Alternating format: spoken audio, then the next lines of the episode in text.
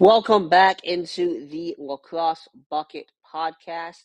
Tanner Dimling here with y'all as always. A lot of lacrosse to get to, both recapping what went on this week during the midweek slate, as well as previewing what is to come this weekend. Should be an exciting weekend of college lacrosse. First game I want to talk about here Brown and Villanova. This game lived up to the hype.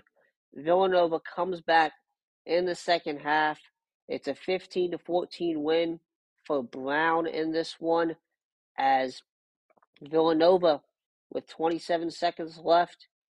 Risky p- penalty from Ryan Argivin on the ride gives the Wildcats the man up possession.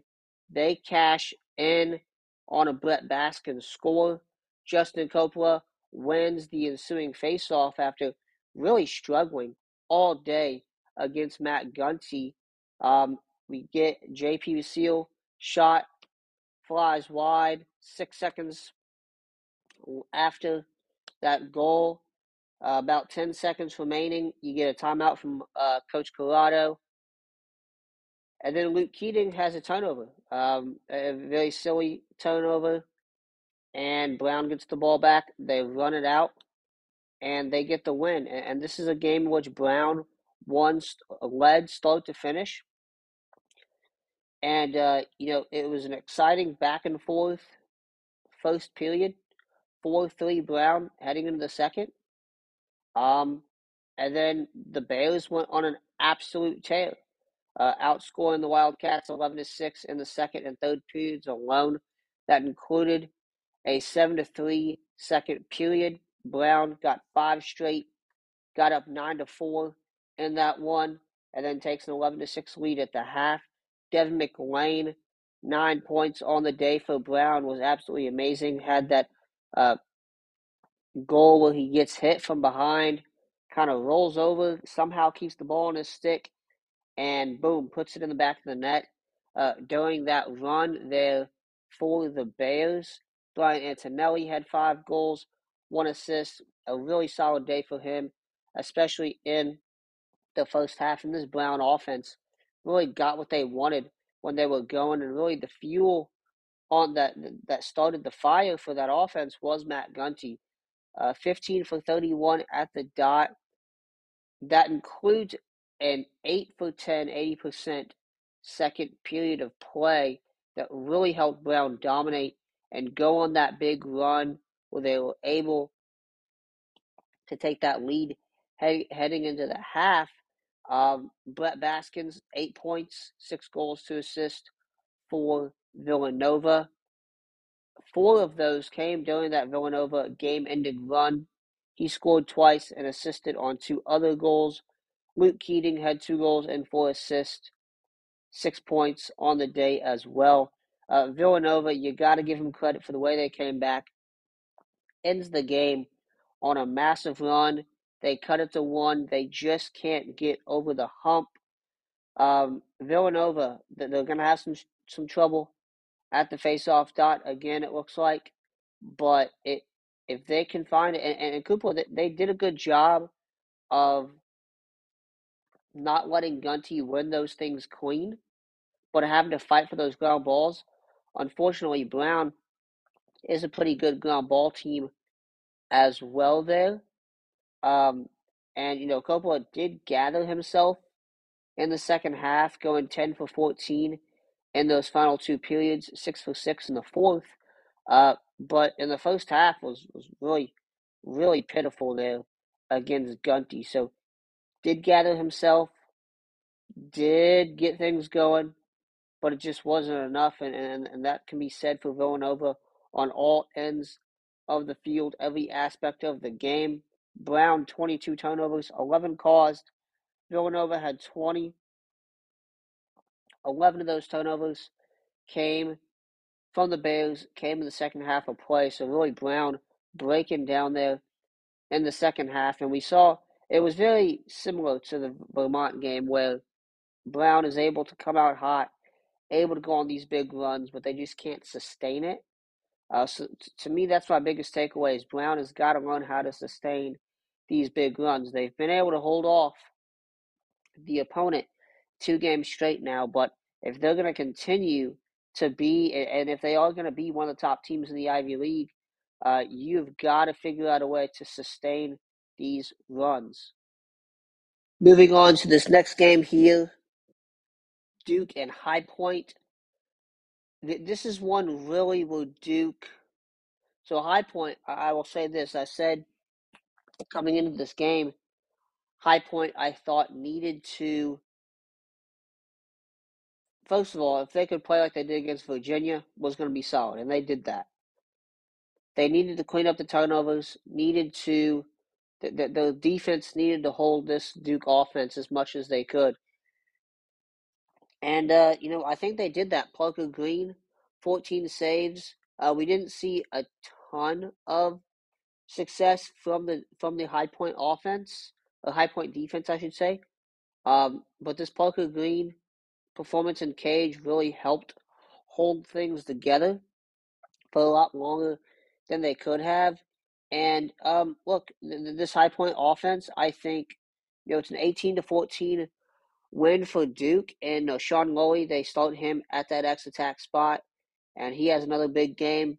Nakeie Montgomery has another big game, five goals there. Lowy with five goals, three assists. Those two just ate all night. They were able to get what they want when they wanted it. And really, the, the high point defense had no answer for them. But as I mentioned, Parker Green did as best of a job as he could against this tough Duke offense. And look, on the other end, it was offensive heavy as well. Uh, we've talked on here about how Duke, their defense is not the best in, in, in the ACC. Um, we'll talk about Syracuse here in a second, but uh, you know, I, I don't know right now which one is better, but neither are pretty good.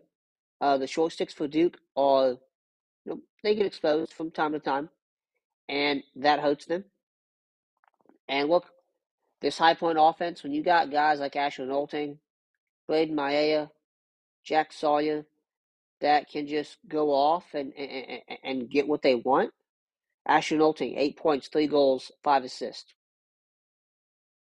to lead the way.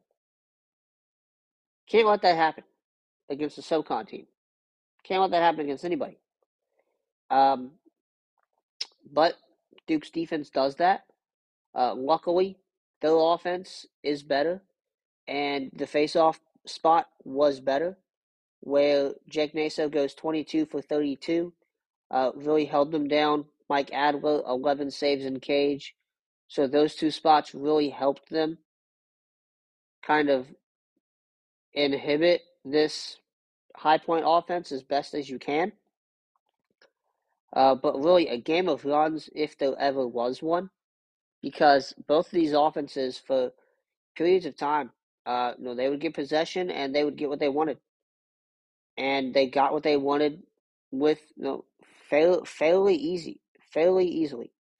Um, so an offensive battle nonetheless there. Duke and High Point. In this one, Sean Lowy again at the X attack spot. Joe Robertson did not play. Um, you gotta wonder about about his health, and then you gotta wonder when do they just put Lowy at X?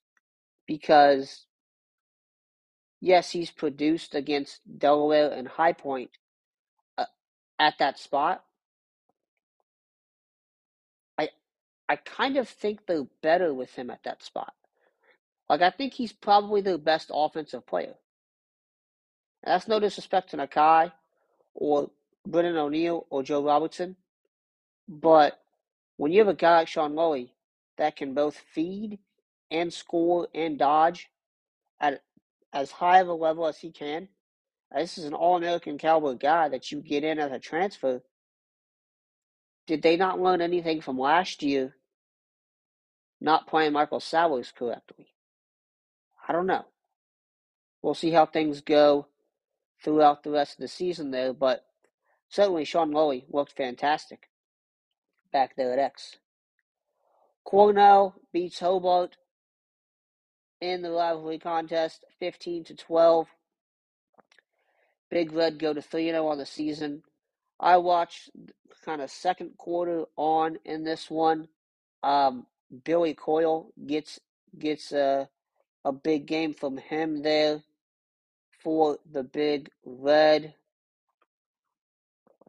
He had the first goal of the third quarter to knot things up at five, then added three more in the final period of play. So a four goal game for him. CJ Kirst, three goals, one assist. Uh, Hobart's defense was not able to hold. So, first of all, it's a 2 0 game at the end of the first. Tells you a little bit about both these teams. And then it's 5 4 at the half. Again, tells you a little bit about both these teams, how they start games. Slow. Now, a 12 to 2 stretch in the second half, Cornell goes off. Cornell goes off. They said, you know, we heard about our, our offensive struggles. We heard people talking. We're going to show you what we can do. And they did that. Credit to them. Angelo Petrakis, 60% of the dot against a solid face-off guy and Adam Shea. He bounces back after a terrible performance against Mikey Sisselberger. So he played well. Cornell outshot Hobart 51 38. This game really comes down that second half stretch there where Petrakis dominated and this this big red offense dominated. Really, really did. Hobart, they got Syracuse coming up where they can rebound, and uh, I don't know that that that's going to be an interesting one because both those teams want to bounce back. A Couple other Tuesday games to get to here. Uh, Michigan started slow, but they beat Marquette twelve to ten. Um, it's a 3-0 game early on in the contest here. Michael Boehm, six points, three goals, three assists. Josh Zawada, two goals, four assists. Nick Rowlett, 13 for 21 at the dot, 61%. Those guys eventually eventually settled in, did what they needed to do. Uh, this Michigan defense does not do a, a, a, a fantastic job, I would say. Shane Carr, nine saves, under 50% save percentage. There they let this Marquette uh, offense, you know, get on some runs. That first one, 3-0 in the first period. Uh, three quick goals, by the way. They they let Marquette get some opportunities they shouldn't have had, and you know, three goals for Nick for Nolan Rapis there to lead the Golden Eagles. Mike O'Leary, I think, did as best of a job as you can against this Michigan offense. 15 saves. Uh, but remember, I said this was going to be a game in which, in one in one way or another, Michigan was going to get tested like they hadn't before. And look, the the the I thought it was going to be more so of their offense, and you could say that with the success of the Marquette uh, play in cage, but this Michigan defense, again, you know, we've seen them play some lesser teams, blow them out, you know, whatever. But when you play these tougher teams, and Marquette's the start of a tougher stretch for, for Michigan, they got Delaware on Saturday. Um, how's that defense going to look? Bryant, they bounce back 16 to 12 win over Bellarmine. Uh, this is one where Bryant really, you know, they, they, they had control. You could feel it from the second quarter on. Um, but Bellarmine was able to stay in this game. And much due to Dante Batista, he comes in in the second period, uh, replaces J.C. Higginbotham, and he has him a you know solid game there. Nine saves in cage from him, and then Luke Caracciolo for Bryant, 15 saves. So I think both goaltenders did a fantastic job. in this one, uh, stepping up when they were needed the most. And Caracciolo and, and that Bryant defense staved off the Knights' offensive attack, uh, put 28 of its 37 shots on cage, and Bulldogs held Bryant, held Bellarmine to 18 of 23 in the clear, and uh, 11 and caused 11 of the Knights' 17 turnovers. So, offensive struggle from Bellarmine there kind of kills them as uh, they were outscored. You know, really, it, it was a defensive performance there with two good defenses. Uh, but the first half, it's nine to six Bryant, and uh, Bellarmine never able to. You know, Bryant Bryant outscores Bellarmine seven to six in the final three periods of play. Bellarmine on their heels, but never able to get in front there. Uh, Richmond beat St. Bonaventure 17 to 3. Georgetown 21 to 4 over Mount St. Mary's. Monmouth 9 to 7 over Wagner. And then Fairfield 19 to 16 over Sacred Heart. Taylor Stroh had five goals in that one. And that is our Tuesday recap. Now let's move on to Wednesday's games, which we had three of, one of which is still going on in Siena and Albany. Won't talk about that one at all. But we move here to Syracuse and Army, where the Black Knights beat the Orange 17 to 13. Marks the first time the Black Knights have beaten Syracuse consecutive years since 1972 and 1973. And that was when Army dominated the series in the 60s and the 70s, won like 15 or something straight like that. And in this one, the Black Knights really, um, it, it was a late game run that ends this thing. And for, and secures the win for the Black Knights. Syracuse, it, it wasn't like, like, it was the little things. It was the little things that killed them. Uh, you had that penalty stemming from a scrum with about final 10 seconds left in the third. Uh, Black Knights open the fourth on a man up. They take advantage. Danny Kilbasa, goal. And then they get five more to end the game on a six goal run that uh, stretches back to know, late in the fourth when they got one. And they get the 17 13 win. Uh, you know, two of those Army goals there in that final run came off failed Syracuse clears uh, which was really, really bad for them. 20 for 24 uh, on the clear. Syracuse was on the day. Uh, the Black Knights also had two goals off failed clears in the set in the first uh, quarter as well. Uh, during Army's five goal run there in the first, that helped them take an early five to one lead. Uh, this Black Knights team, they took advantage every way they could and credit to them for that. Um, they were able to, you know, unbelievable shooting day. You had Syracuse pulls Bobby Gavin, puts Harrison Thompson in there, and you know the Army knows this. The goalie play from Syracuse is not fantastic. The defense is not fantastic either. Uh, we can take advantage, and they did. Brendan Nichtern, four goals, two assists. Bobby Abshire, four goals, one assist. I believe Nichtern uh, moves up to fifth all time in points in uh, West Point history. He needs like uh, 30 some odd more uh, to be the all time leader there, which I'm pretty sure he's going to get that. And it's pretty unbelievable that he's going to do that in basically three and a half years of college lacrosse with 2020 being taken away from him uh, in part outside of the you know three five games they were able to get in. Bobby Abshire four goals, one assist on the day, and Abshire, all, he had all four of his goals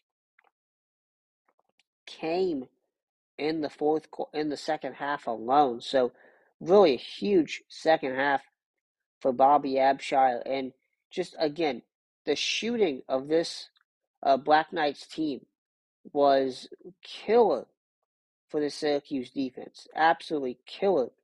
28 of 50, uh, uh, 50 shots, 28 on cage there. Uh, that's 56% shoot put of your shots on cage. That's pretty good, uh, in my book at least. And you know, Wyatt on the back end, 13 saves there, and Cage for the Black Knights defense that held Syracuse scoreless in the final period of play. They switched um, to a zone. I don't know if they played zone the whole time in the fourth, but they switched to it at times during the game. And you saw, like what happened against Virginia, it stifled this Syracuse offense, which is a dodge heavy offense. It stifled them. And Syracuse does not get a goal in the final period of play. Heck of a job to the Black Knights there in the final period. Um, you know, and you know, you, you, you look and they get three goals just in the second half alone, and that was after the second period. But Syracuse was able to get into a rhythm. Uh, mentioned the dodge heavy offense; it was working as well as we've seen it all season. Owen Seebold, Brendan Curry, any every matchup that was thrown at them, they were able to win it, and they were able to get goals.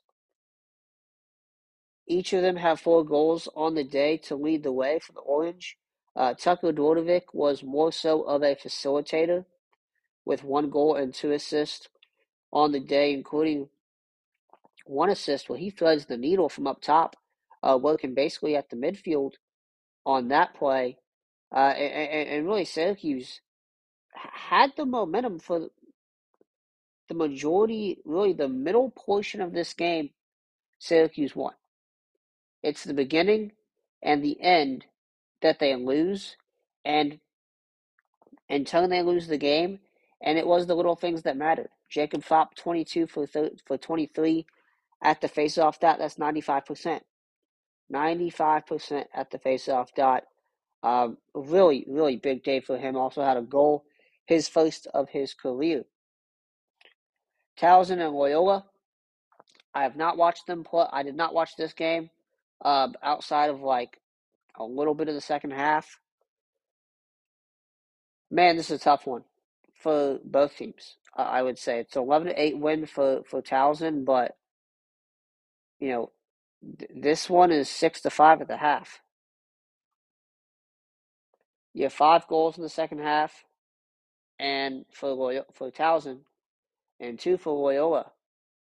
It's not not a, not a good, and, and neither of these defenses are fantastic. So I'm gonna have to go back and watch this whole one, but uh, looks like it, it was worse for, for Loyola than it was for Towson. So as you get two goals there against the Towson defense that hasn't been spectacular uh, thus far here in 2022. Do you want to mention though? Uh, Kevin Lindley had one goal. He's now the all-time leader, 165, and uh, points in the Patriot League. All-time leader, Kevin Lindley, which is uh, kind of insane to say, because uh, you know, you look at that, you think, oh, Pat Spencer. Now Kevin Lindley, Kevin Lindley, the other seven, the other seven from Loyola. Towson, Nick DeMayo, Austin Stewart, Kyle Berkeley, James Alvizanto. Do their thing off- offensively. Shane Brennan, 12 saves in cage there. Uh, and the Tigers get the big rivalry win to cap off uh, what was an exciting Tuesday of action. As I mentioned, one game still going on, and as I check, it's a 10 to 7 Albany lead here in the fourth period of play.